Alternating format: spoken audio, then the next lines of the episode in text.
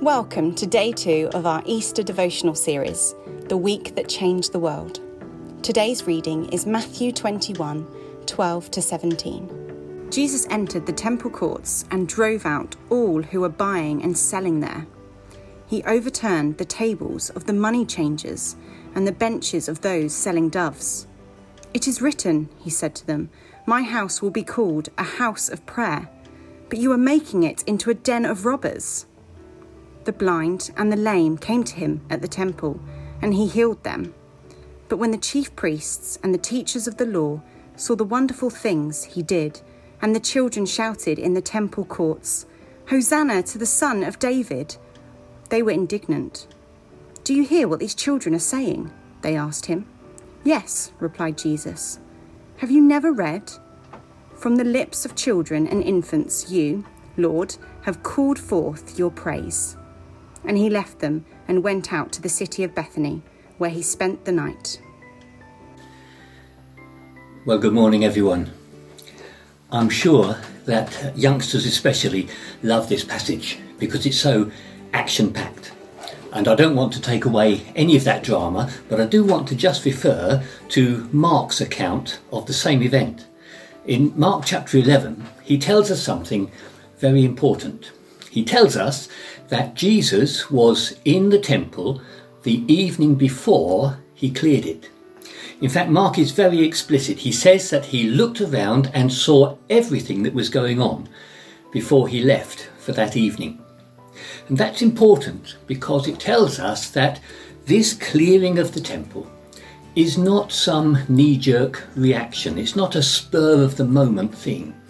It's not as if Jesus suddenly saw something and it, it made him angry. No, this was much more measured. And I think maybe my focus has been too much on the overturned tables uh, rather than what's really going on. Really, Jesus here is overturning a whole way of life. Certainly, the whole way of faith.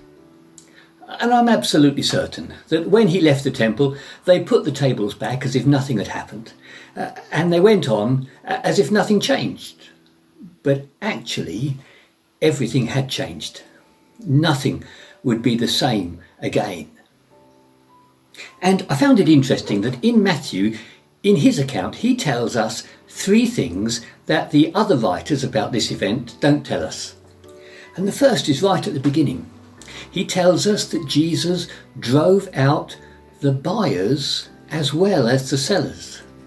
I'd always thought that he was overturning the tables because the traders were, were dodgy people. They were, they were defrauding those faithful pilgrims. But no, Jesus drove out everyone, the buyers as well as the sellers. This change was going to affect absolutely everyone, from the most noble character right down to those unscrupulous traders if they were there. And the second thing that Matthew tells us in his account is that the lame and the blind came to Jesus there where he was and he healed them. This is interesting because it's it, it, it's the only occasion we ever read of a healing taking place in the temple.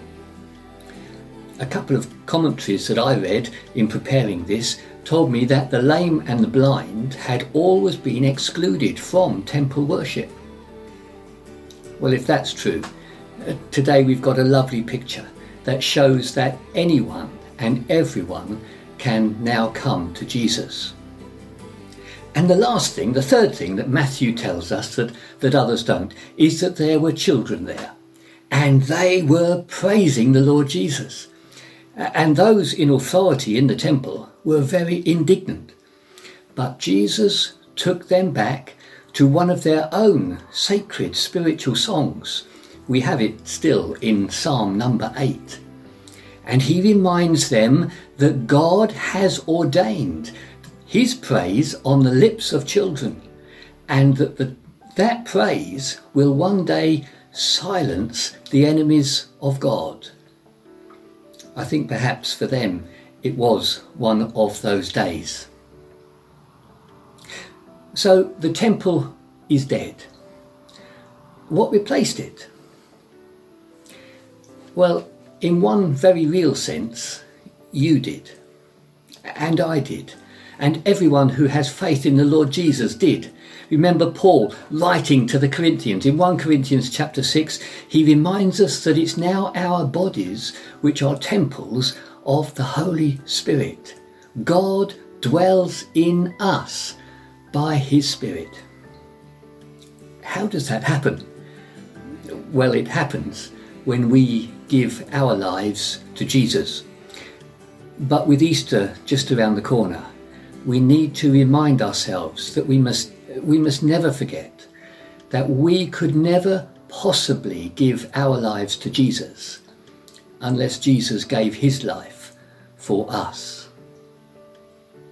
I do pray that we will all be able to rejoice together this Easter.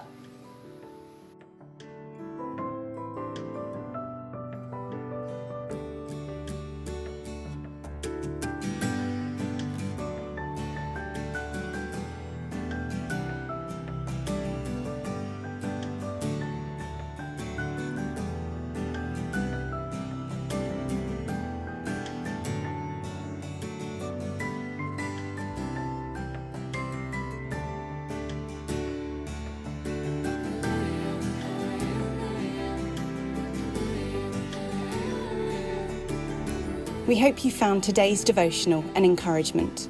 Tune in tomorrow to hear more about Jesus and this week that changed the world.